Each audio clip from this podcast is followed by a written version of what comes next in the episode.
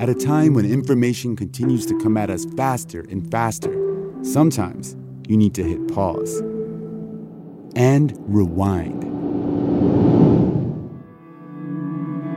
NPR's Throughline takes you back in time to the source of the news stories filling your feed. Find NPR's Throughline wherever you get your podcasts. Support for WABE comes from Capital Good Fund, introducing Georgia Bright Solar Lease Program, a new rooftop solar initiative designed to create pathways to equitable and inclusive solar, sustainability, and monthly savings for Georgians. Learn more at georgiabright.org.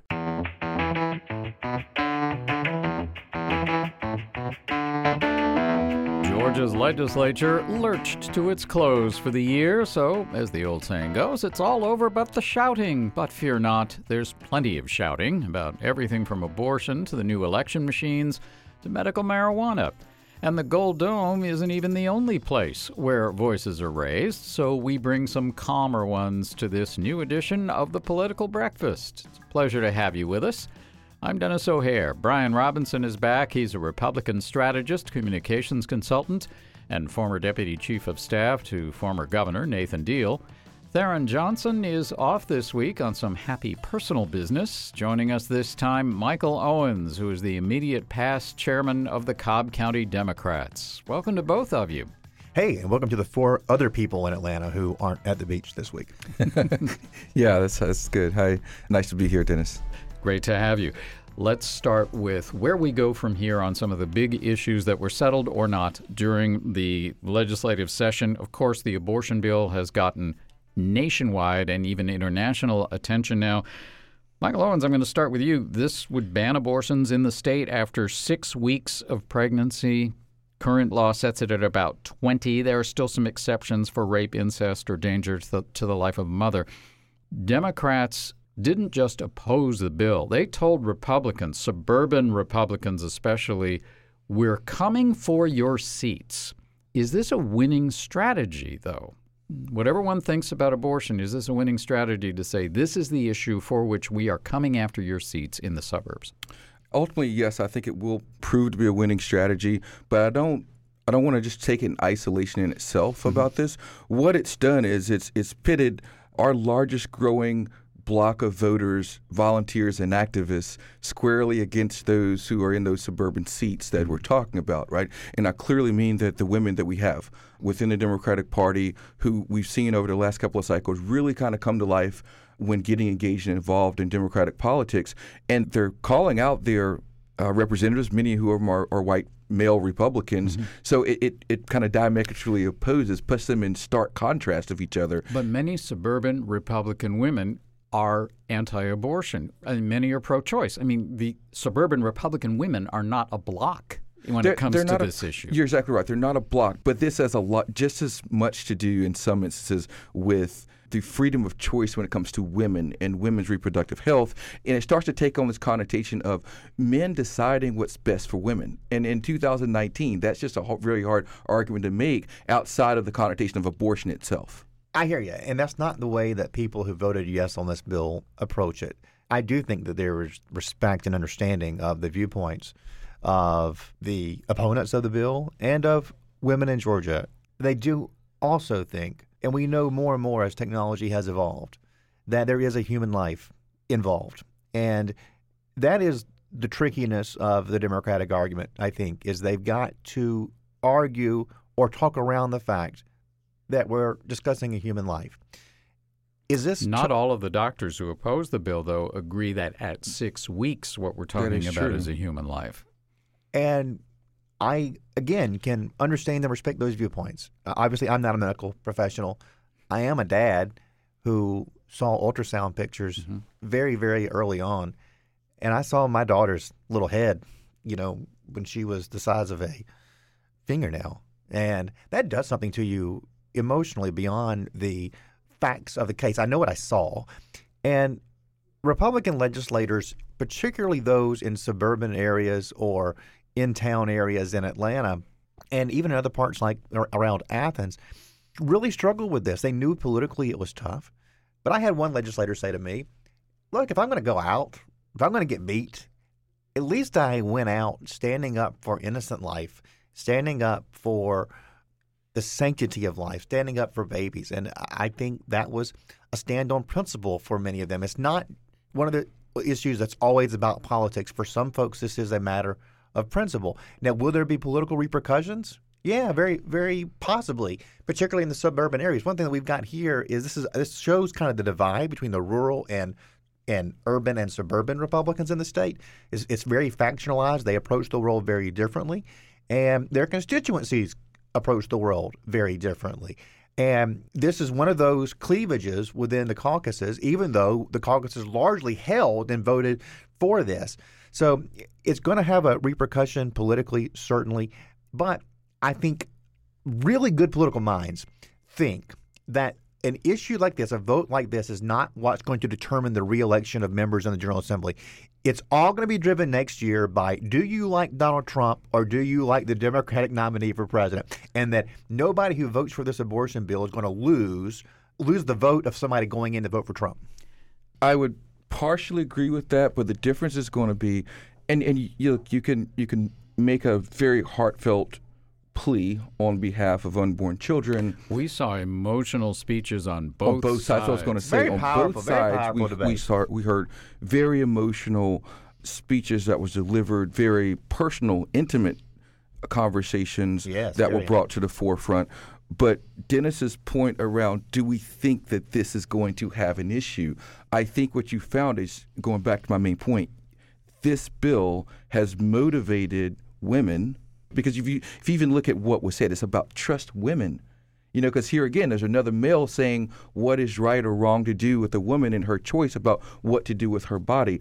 And I think that's going to be a deciding factor. And if that gets more women engaged and involved, and they make that linkage between this bill and Donald Trump, that's just another option uh, or another motivator, another driver that women are going to have to go out and, and get off of that fence, particularly, or women who have historically voted more Republican to decide this is the time where they take a stance and side with Democrats. Brian Hollywood came to the Capitol. Alyssa Sorta. Milano came uh, and had a little rally there opposing the bill.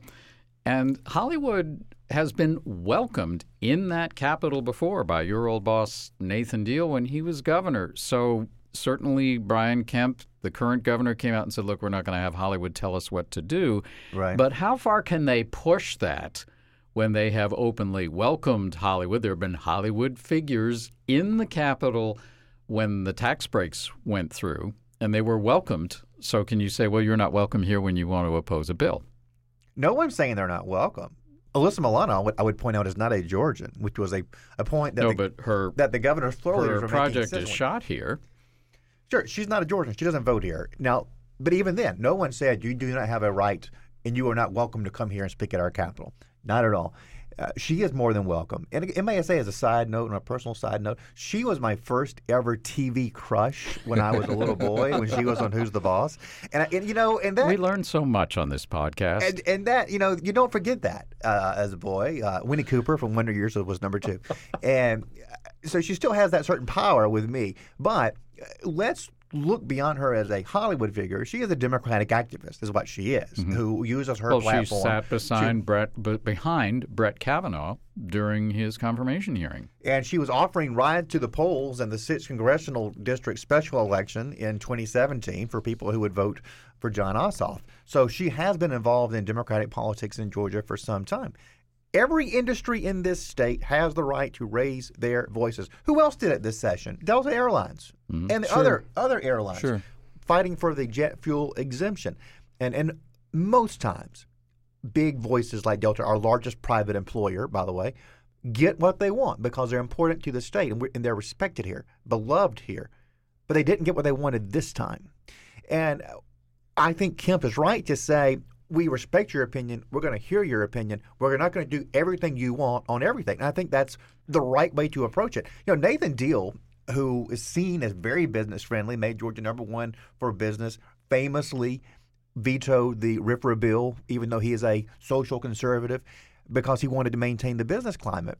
But he also said in his last year in office, I'm not in the business of telling Hollywood what kind of movies to make, and they don't need to be in the business of telling us what kind of laws we need in Georgia. Michael, does that raise a question for Democrats? Because even though Democrats were visible in the hallways for much of the debate on the heartbeat bill, they didn't exactly flock around Alyssa Milano when she showed up. So, how closely do they want to affiliate themselves with threats from Hollywood or some in Hollywood anyway to say, we'll pull our business out? There were Democrats that was there, and, and, and I saw the the press conference that she did. But this is a situation where Republicans are, are pitting themselves against themselves, their own interests here. To me, Governor Kemp has a lot to learn from Governor Deal about how to handle this and understanding that if you want to continue to be the number one state in the country to do business in, you're going to have to understand what those business drivers are. And it doesn't mean you capitulate to them.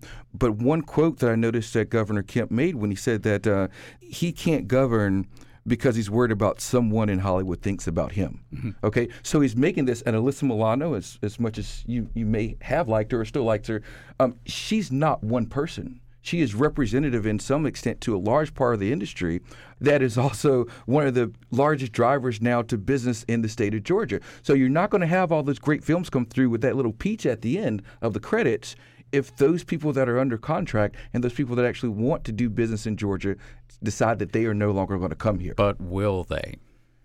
I think that's where the pressure starts to mount, right? And I think that's where, as governor, Brian Kemp has to go. How much leverage do I have? And do I understand that uh, that this could be a very contentious time? Because look, it's not just the movie studios. Although you know the movie studios continue to grow, there's also service industries that come along with that, and it's an entire cottage industry, multi-billion-dollar industry, and that we know that uh, in order for this to continue to grow, which is doing great, I think people on both sides of the aisle like the fact of that. And uh, Brian Kemp's going to have to de- decide whether you know he's going to be in direct opposition to that or not, regardless of what bill that is. Real quickly, let's move to a bill that the governor signed the voting machine bill, if you will, an overhaul of the state's election system. It was much debated, but it is now signed into law. Still some specifics not quite clear here, Brian, exactly how it would be set up. Would we get it done in time? And the request for proposals, the solicitation of bids from companies went out even before the bill was signed, which again raised questions because of some of the ties that the governor's current staffers had formerly with one of the companies involved. Yeah, and one thing I'd like to kind of cut through the clutter on there, and I don't know the answer to this, but it was the Secretary of State, Brad Raffensperger, who put out the request for proposals, not the governor's office, right. where there is that alleged conflict of interest because of one of the senior staffers having a contract previously with one of the vendors. So I think one of the reasons why you saw that RFP go out so early is because of the timeline time pressure that you are discussing here. These have got to be in place next year. And not only in place and manufactured and built to the specifications that we need, the numbers that we need in such a large state. There's also going to be a bit of a transition period in educating Georgia voters on how to use these machines. There's going to be a bit of a learning curve there. We had it 20 years ago when mm-hmm. then Secretary of State Kathy Cox implemented the machines that we're using today. So there's a rush to get this done because it's got to get done in a rush. And is that a problem for Republicans and the Secretary of State, the current one, Brad Raffensperger? It's a problem if we've got serious voting issues next year. And it's one of those things where you only get attention and coverage if there's a problem. Uh, you know, if, if the Secretary of State and the governor's office deliver this perfectly, do a great job, no one's, no one's ever going to applaud, right? Even though they perhaps deserve it. Michael, let me quickly pose a question then for Democrats because they have raised the issue of machines that aren't reliable, voter suppression, etc. Is it time, though, for them to move on from that as these systems get into place, or could continuing this battle, strategically anyway, make it tougher to get them done right and get them in place in time for an election which Democrats have a huge stake? Sure. I, I don't. I don't think you have to be an obstructionist in nature in, in order to get it done. I think you know this nefarious activity of of what's being seen as serious issues with voter election integrity goes even as far as some people talking about voter suppression, and now I think the the problem is you're saying, hey, if there, if there's not a problem, you know, and it's not accurate, the problem is people want to feel comfortable and confident about the accuracy of the results. So the rolling out in the education, all that is part and parcel to what must be done. It's really like a large IT project is what this is going to turn into. And that can be successful, completely successful, but the concern will still be are the results accurate? Are But these elections Demo- that we can actually trust? And that's what will keep Democrats engaged and involved through this. You know, the whole idea around, well, the an RFP went out beforehand and there's some backroom handshaking about what, what solution gets used. I think the real issue is are we able to trust and have verifiable results from the elections? And that's where I think the real angst is. And if I was to say one thing around this and, and really take the Democrat Republican concerns and, and put them together, I, I think we really have to talk about the security of the ecosystem of voting as a whole in the state and how we're doing it. But can Democrats successfully educate voters and get them motivated to turn out next year, which they really, really want them to do, while at the same time saying, we got questions about the process, and if people don't trust it, they won't turn out, which is exactly counter to what the Democrats want. Donald Trump will be on the ballot. so, yes, there will be no problems getting people to the polls. And we don't quite know yet, but it looks like Stacey Abrams will be on the ballot somewhere as well. So, I don't think we'll have problems getting people out to the polls. But I do think that, that voter integrity and being able to validate the results of those will continue to be an issue that will continue to be discussed. Well, you know, Biden is, is their nominee, and we have touch screens. I'm sure he will touch them himself for them. He's he's really good at that. Moving on, the governor signed another bill, this one giving him the power and a lot of flexibility to design a federal waiver request to expand Medicaid, kind of. And it's ironic, Brian, that this happened after the state waited for years and years and years, gambling that Obamacare would be completely thrown out. The state now finally, after passing on millions of millions of federal dollars, puts together a waiver program just as President Trump doubles down on throwing out Obamacare completely, this time during uh, w- using the courts.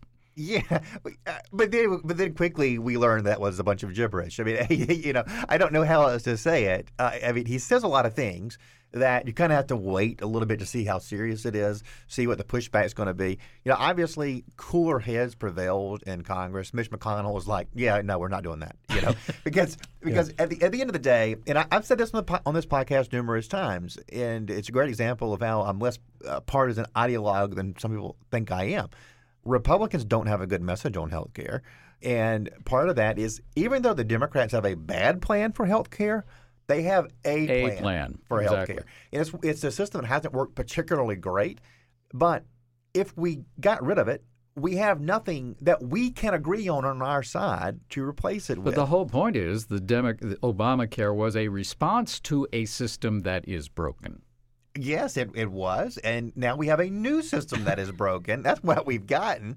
Now, granted, we also have covered more people, and that, Mm-hmm. that's true. What the media doesn't talk about is we're also spending a lot more taxpayer dollars to do that. So there is a trade off.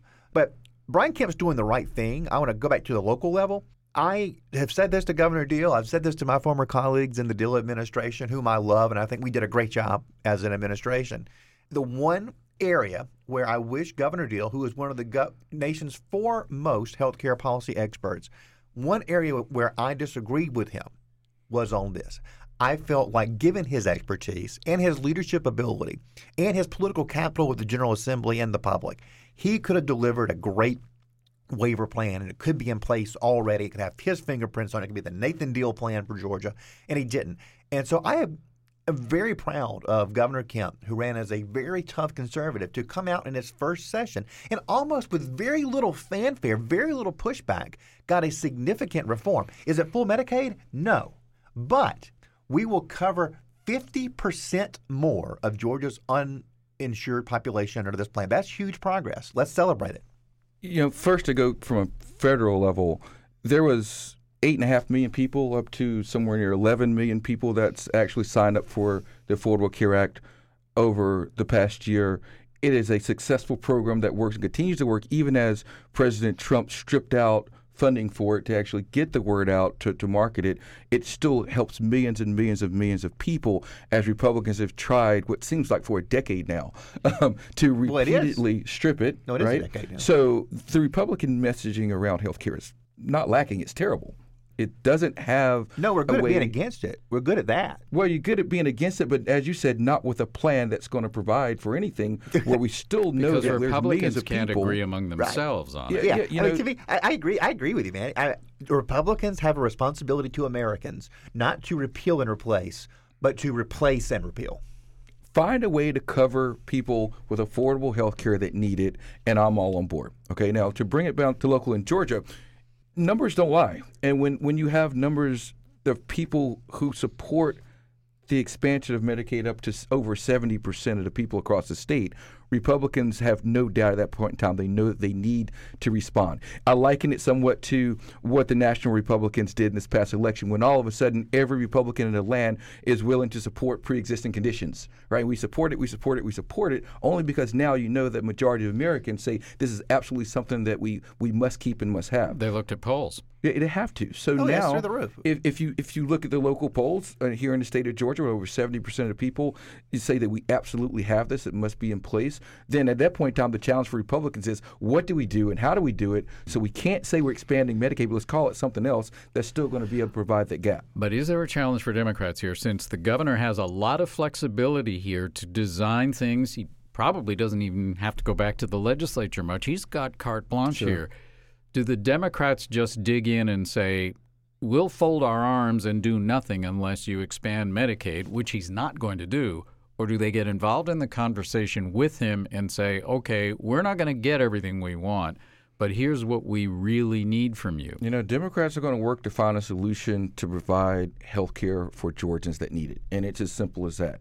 So stonewalling it isn't exactly a you know my idea of, of what would work, but it has to be a way. Look, this is a democratic value that that we've ran on for years, and and the Republicans have a history kind of of taking those and once the mood is shifted to go, oh yeah, this is our idea and this is our plan. I don't think that's going to be successful. I think Democrats still have the leverage, and I only said it because Democrats across the land have supported this, and I think voters know that and understand it. You want to know why we have a hard time messaging on this? It's because our truth is hard to put into a soundbite. And it is this Republicans have represented the interest of people who are employed and get their private insurance through their employer. And their insurance is superior and pays better than Medicaid does. Then- And there's a better insurance product than what you get on many of the plans on the exchange of Obamacare. Now, how do you say that? Because the truth is, these reforms that the Democrats have imposed, what have they really done? They've offered these exchange plans that are extraordinarily expensive, but if people lose their private employer provided health insurance, they're going to get a lesser product for more money on the exchange or get put on Medicaid if they're very low income. And that is part of the issue is for people who are already insured, the reforms aren't better for you. So how do you message that? Until you lose your job, or until your job Absolutely. gets shipped overseas. Absolutely. I- I'm with you, know, dude. I'm with you. It, it all sounds agree. great for for those who are in, in privilege and have great jobs, great Like great do. incentive plans, Yeah. right? All those work great until you lose that job. And then you're I stuck agree. with, with, with Cobra And look- then ultimately nothing that you can afford. And let me tell you one thing that's really changed my opinion on it, and I don't know what the answer is. I would rather there be a Republican solution than a Democrat solution. But I am a small business owner who can't afford to provide health insurance to my employees or even to myself. You know, I, I would not be able to be in business if my wife did not have a job that provided our health insurance. That is a broken system that discourages entrepreneurship and inventiveness and opening up new businesses. There's got to be a better way. So, where does Brian Kemp go? And we have to be real quick on this from both of you. Brian, I'll start with you. Where does he go in fashioning a waiver program that will pass muster with the feds and cover people? It's going to be a little tricky at this juncture because recently a federal judge struck down the mm-hmm. work requirements that you saw in Arkansas and in, I think, maybe Kentucky. Mm-hmm. And those requirements were salves that made the pill go down a little easier for conservatives. You can't argue that we're giving health insurance to people who refuse to work, et cetera.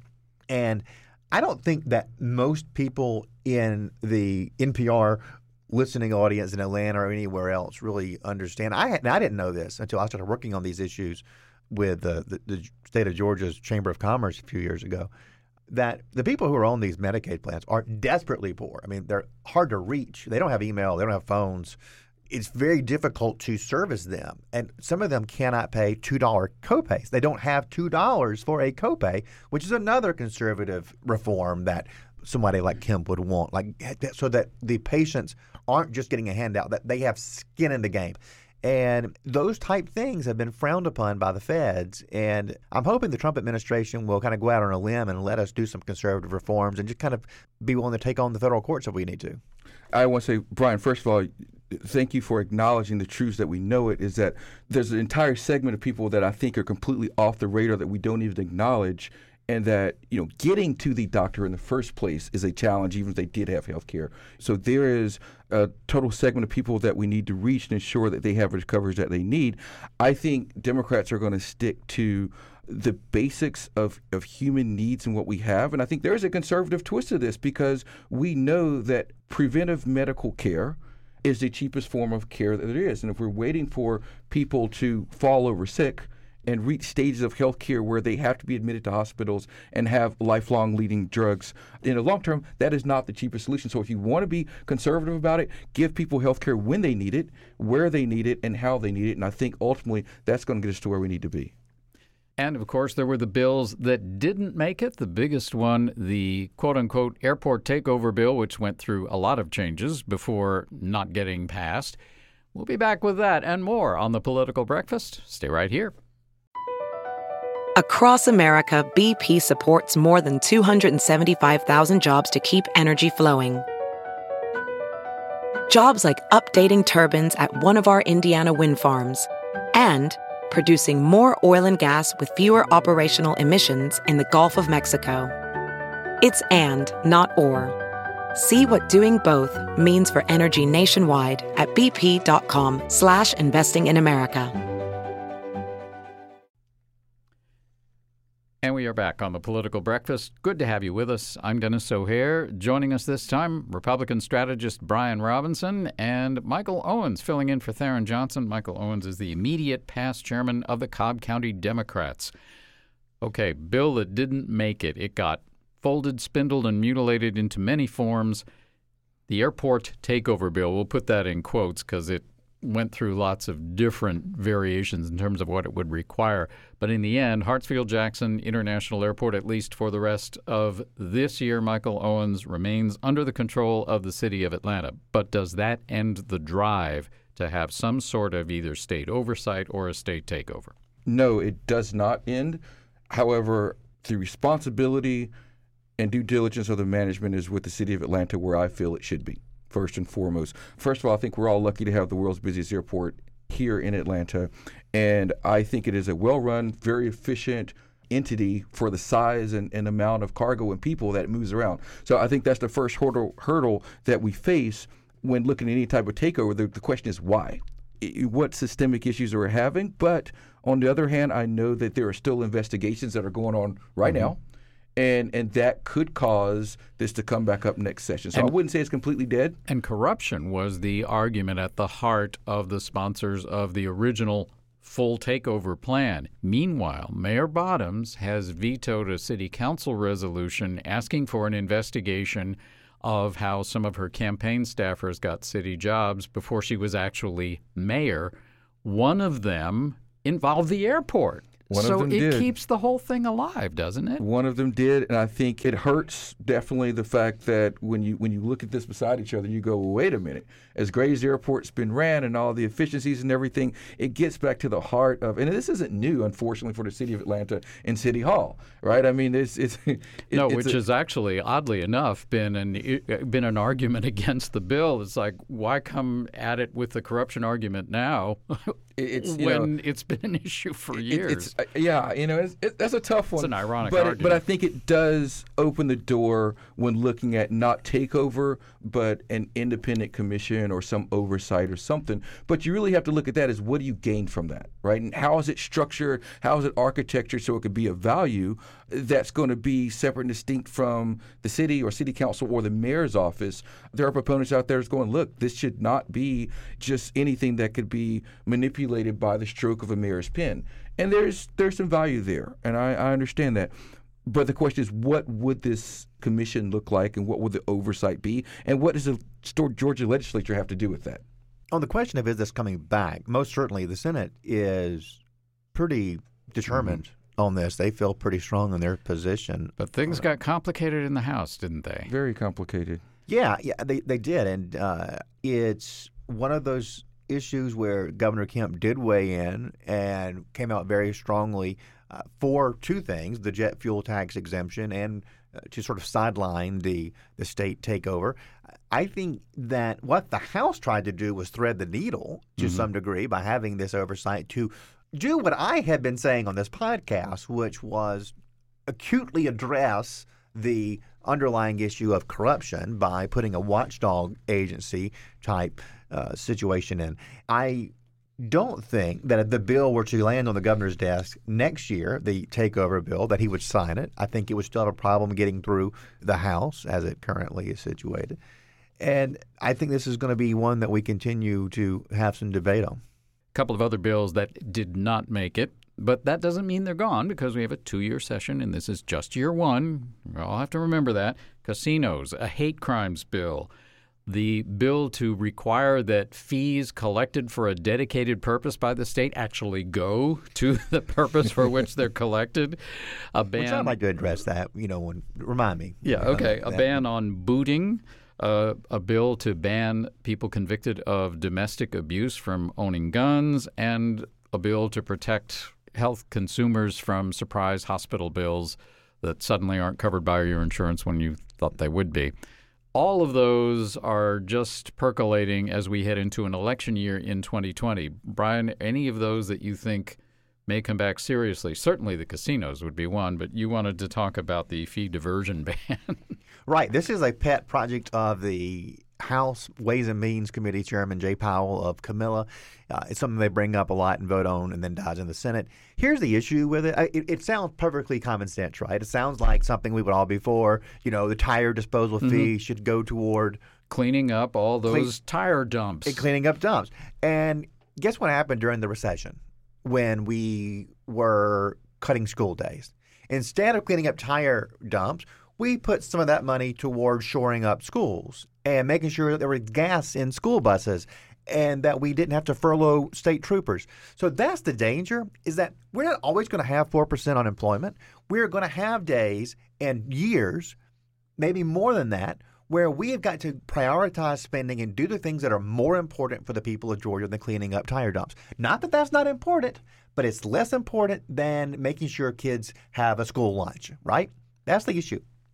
I would talk about probably the casinos, which I don't think is dead, and I think it's I definitely think it's coming back. And I know that governor basically still says he's a staunch opponent of it, right? He's not in favor Yeah, of it. no, no, yeah. However, he, he did say that he felt ultimately that it was up to the voters, right? And put it on the ballot and let the voters decide. That's right. So I don't think he's changed his tune on that. And I, one thing that I did not notice in the, uh, I I just found out just a couple of days ago in the new Mercedes-Benz Stadium, there is a Harrah's restaurant that is in there. I don't know if you guys are familiar with that. I didn't find out until the other day I actually got invited to a meeting, and I was like, "Where are we meeting at?" And there's like, "Oh, Harrah's Casino," and I was like.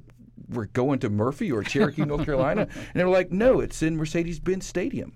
And uh, so there is a partnership that has been formed between Mercedes-Benz and Harrah's uh, to allow them to have I don't know, 6,000 feet of space inside the Mercedes Benz Stadium. And that, to me alone, the first thing I thought about was, hmm, you know, uh, th- this is kind of seasoning the pot, if you will, bringing Harrah's in a non casino type environment, but obviously bringing them to the Mercedes Benz Stadium, one of the big, largest venues in the state, right? where a lot of people go and they would be very well connected. Exactly. As Arsenio Hall would say, things that make you go, Hmm. Yeah. Exactly. Boy, that's, that's quite a dated reference there. But, um, Look it uh, up.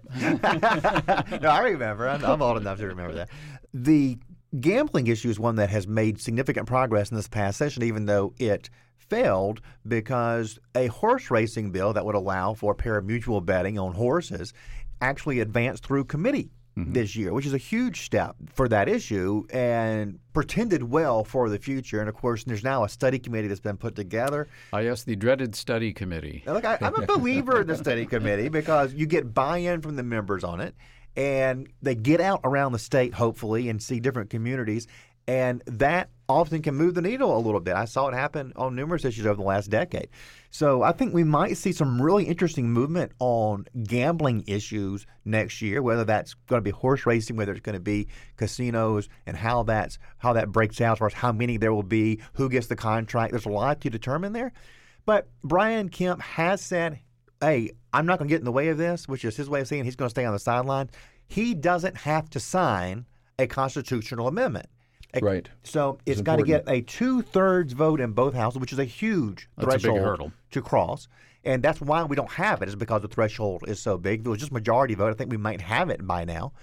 Where the governor would play a role is in the implementation legislation, which he would be smart to say, let me see what the voters say. Mm-hmm. If they approve voting, then I'll sign implementing legislation. And Michael Owens, by the time that happens, it might depend on who the governor is. It could depend on who the governor is, but I think Brian Kemp is, is playing this very safe because this way he can still say, I'm not for it. I'm fundamentally against this because he knows that he doesn't have to sign it if it's a constitutional amendment. So it gives him the leeway to say, nope, I'm really against this, but if this is what the people want, we'll do it. One of the key aspects I think that this is, though, is going to be um, the ability of gambling to shore up the Hope Scholarship Fund, right? And I think whatever way this goes, and the you think it would have of to all be that- tied to that? Say again. It would It have to be tied to that. I think is a fundamental aspect that's going to have to be tied to it in order for it to pass. We have just a couple of minutes here. I want to go very quickly, as long as we have Michael Owens here, to some Cobb County stuff. The commission chairman, Mike Boyce, just said recently the millage rate in Cobb County will not be going up, but it won't be rolled back either. New numbers show that the Braves' revenue from the new stadium continues to rise. The county, though, still paying for what it kicked in for the Braves Stadium. A lot of voters not happy with that. And Lisa Cupid, Cobb County District Commissioner, has announced she's going to run for commission chair, an African American woman. All of these things together makes Cobb County politics really interesting, Michael, just as you're leaving the Cobb County Democrats. As if it hadn't been before. I, I think, uh, you know, Cobb County has been one of the most, uh, I think, dynamic counties when it comes to politics for quite some time. And, and I think it's just came back to the forefront over the last several years. I've, first of all, have been honored, proud, and just elated to be the chair of the Democratic Party in Cobb County over the last several years when it seems we've really gotten our legs and, and really kind of turned things around. But yes, I support Lisa Cupid. I think she's a fantastic person and woman, but it is a very interesting time in Cobb. I think, you know, from the Brave standpoint, $6.5 million is what the Braves have been able to put into our local schools. Mm-hmm. And, I, and I think that is a, a positive. I would think we're going to see more. Is I it like worth the what the county is having to continue to pay? That has been the issue from the beginning. and and that will continue to be an issue. That you know, from the very first MOU that was put in place, Memorandum of Understanding. memorandum of understanding, it has been a contentious issue around what the taxpayers of Cobb County ultimately what what penalty tax are we paying for the Braves to be able to come in a multi-billion dollar organization who probably doesn't need any of our money to be able to do do, do the things they do and so with any good public private partnership the the devil is in the details and 6.5 million dollars is a lot of money into our schools but I think that could easily be doubled or tripled How do you um, do that, though? through- how do we do that? I think, you know, public consensus around this. Look, let's remember the reason Mike Boyce is even in this discussion is because he won an election because the voters of Cobb County, Republican as well as some Democrats, decided that Tim former Lee. chair Tim Lee, uh, because of this deal that he struck with the Braves, needed to go. Mm-hmm. And so now, well, plus my voice is transparency very was the issue too, not just what was in the deal, but transparency was part of that issue. transparency where they felt like to make this deal happen, it had to happen very, very quickly. I'm not opposed to that line of thought. I think you can bring some transparency and bring other people in. I think part of the problem was even there were even members of the board of commissioners who said they were not up to speed and know. I mean, so bringing it to a full public display and launching a st- study committee on whether it should be done or not, I don't believe the Braves would be in Cobb County now at all. I think that the city of Atlanta probably could have put together a package, and Kasim Reed could have got to work to make sure the Braves actually stayed in Atlanta. Look, I am a fan of having the Braves in Cobb County. I think it does a lot to our county as far as the economic development and the stimulus, and it kind of helps to continue to define Cobb County as one of the jewels of this state. So I'm I'm in support of it, but I think we have to find a way to continue to strengthen that public-private partnership to make sure that public part is just as beneficial as that private part. I'm a huge fan of Tim Lee. I think he's a great American, and he did a great job leading Cobb County, and he delivered for them a project of generational significance that changed the Cobb County's uh, reputation and the face of Cobb County in many ways. And those people who came out against Tim Lee and said, "Well, you know, I, I like that we have the battery, I like that we have the Braves, but I don't like how Tim Lee did this." I got a message for you. Without how Tim Lee did this, none of that exists. It is still an empty plot of land, or maybe has a high rise on it of some uh, some sort. That you, it's got a parking deck beside it. You talk to anybody in Cobb County, if you are coming from the city of Atlanta and you say you want to get lunch, like yeah, you want to go to the Battery? It is like the de facto gathering spot of the county now. There needs to be a statue of Tim Lee erected there. There needs to be a public apology to Tim Lee for the way he was beat up over this, the way he was lied about. This whole transparency thing is a ruse. It was done the way every economic development deal is done.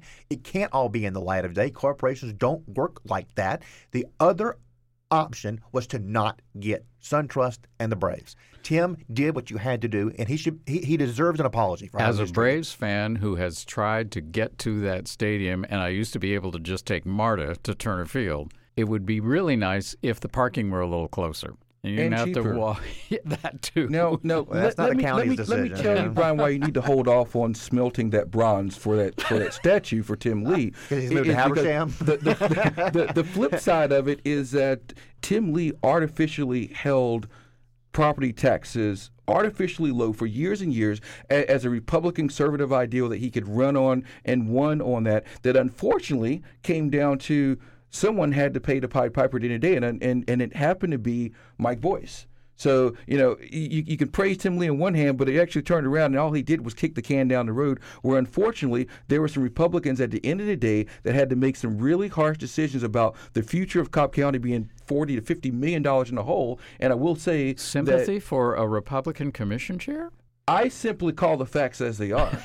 and, and so before You're the we erect umpire, that if you will. statue, Yeah. you know, it, there, before we erect that Roberts statue, here. there's a reason of, of, of how that happened and came to pass. And unfortunately, yes, it did. It put uh, commission chair in a very tough situation, and it also sent one county commission uh, member packing. Bob Weatherford is no longer a county commissioner because he ultimately had to vote for increasing the millage rate because you know why he wanted to do the best thing for the citizens of Cobb County, and that's what ultimately had to be done. And that's it for this week's Political Breakfast. Thanks so much for joining us. I'm Denis O'Hayer. Brian Robinson is a Republican strategist, communications consultant, and former deputy chief of staff to former Governor Nathan Deal. Michael Owens is with us this week. He is the immediate past chairman of the Cobb County Democrats, who is filling in for Tharon Johnson, who had the week off.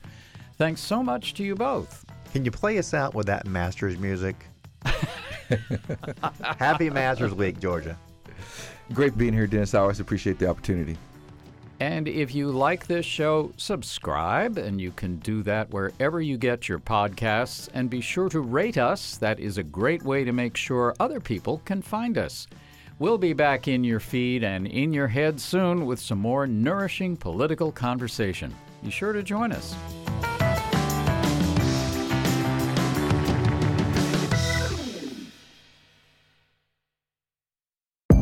Sounds Like ATL is a music documentary series that takes an in depth look at the artists amplifying Atlanta's famed music community. Built around a desire to highlight Atlanta's diverse and world renowned music scene, Each episode features unforgettable, intimate musical performances by fresh new musical guests, each with exclusive interviews about the stories behind their music. Listen at WABE.org or wherever you find your podcasts. From WABE Studios, the podcast where they read stories is a new children's storytelling podcast featuring notable Atlantans and performers reading classic and contemporary children's books. Each episode contains a story meant to entertain, inspire, and inform young listeners, no screens required. The podcast where they read stories features adaptations from both chapter books and picture books. Join us at wabe.org slash stories podcast or wherever you listen to podcasts. WABE.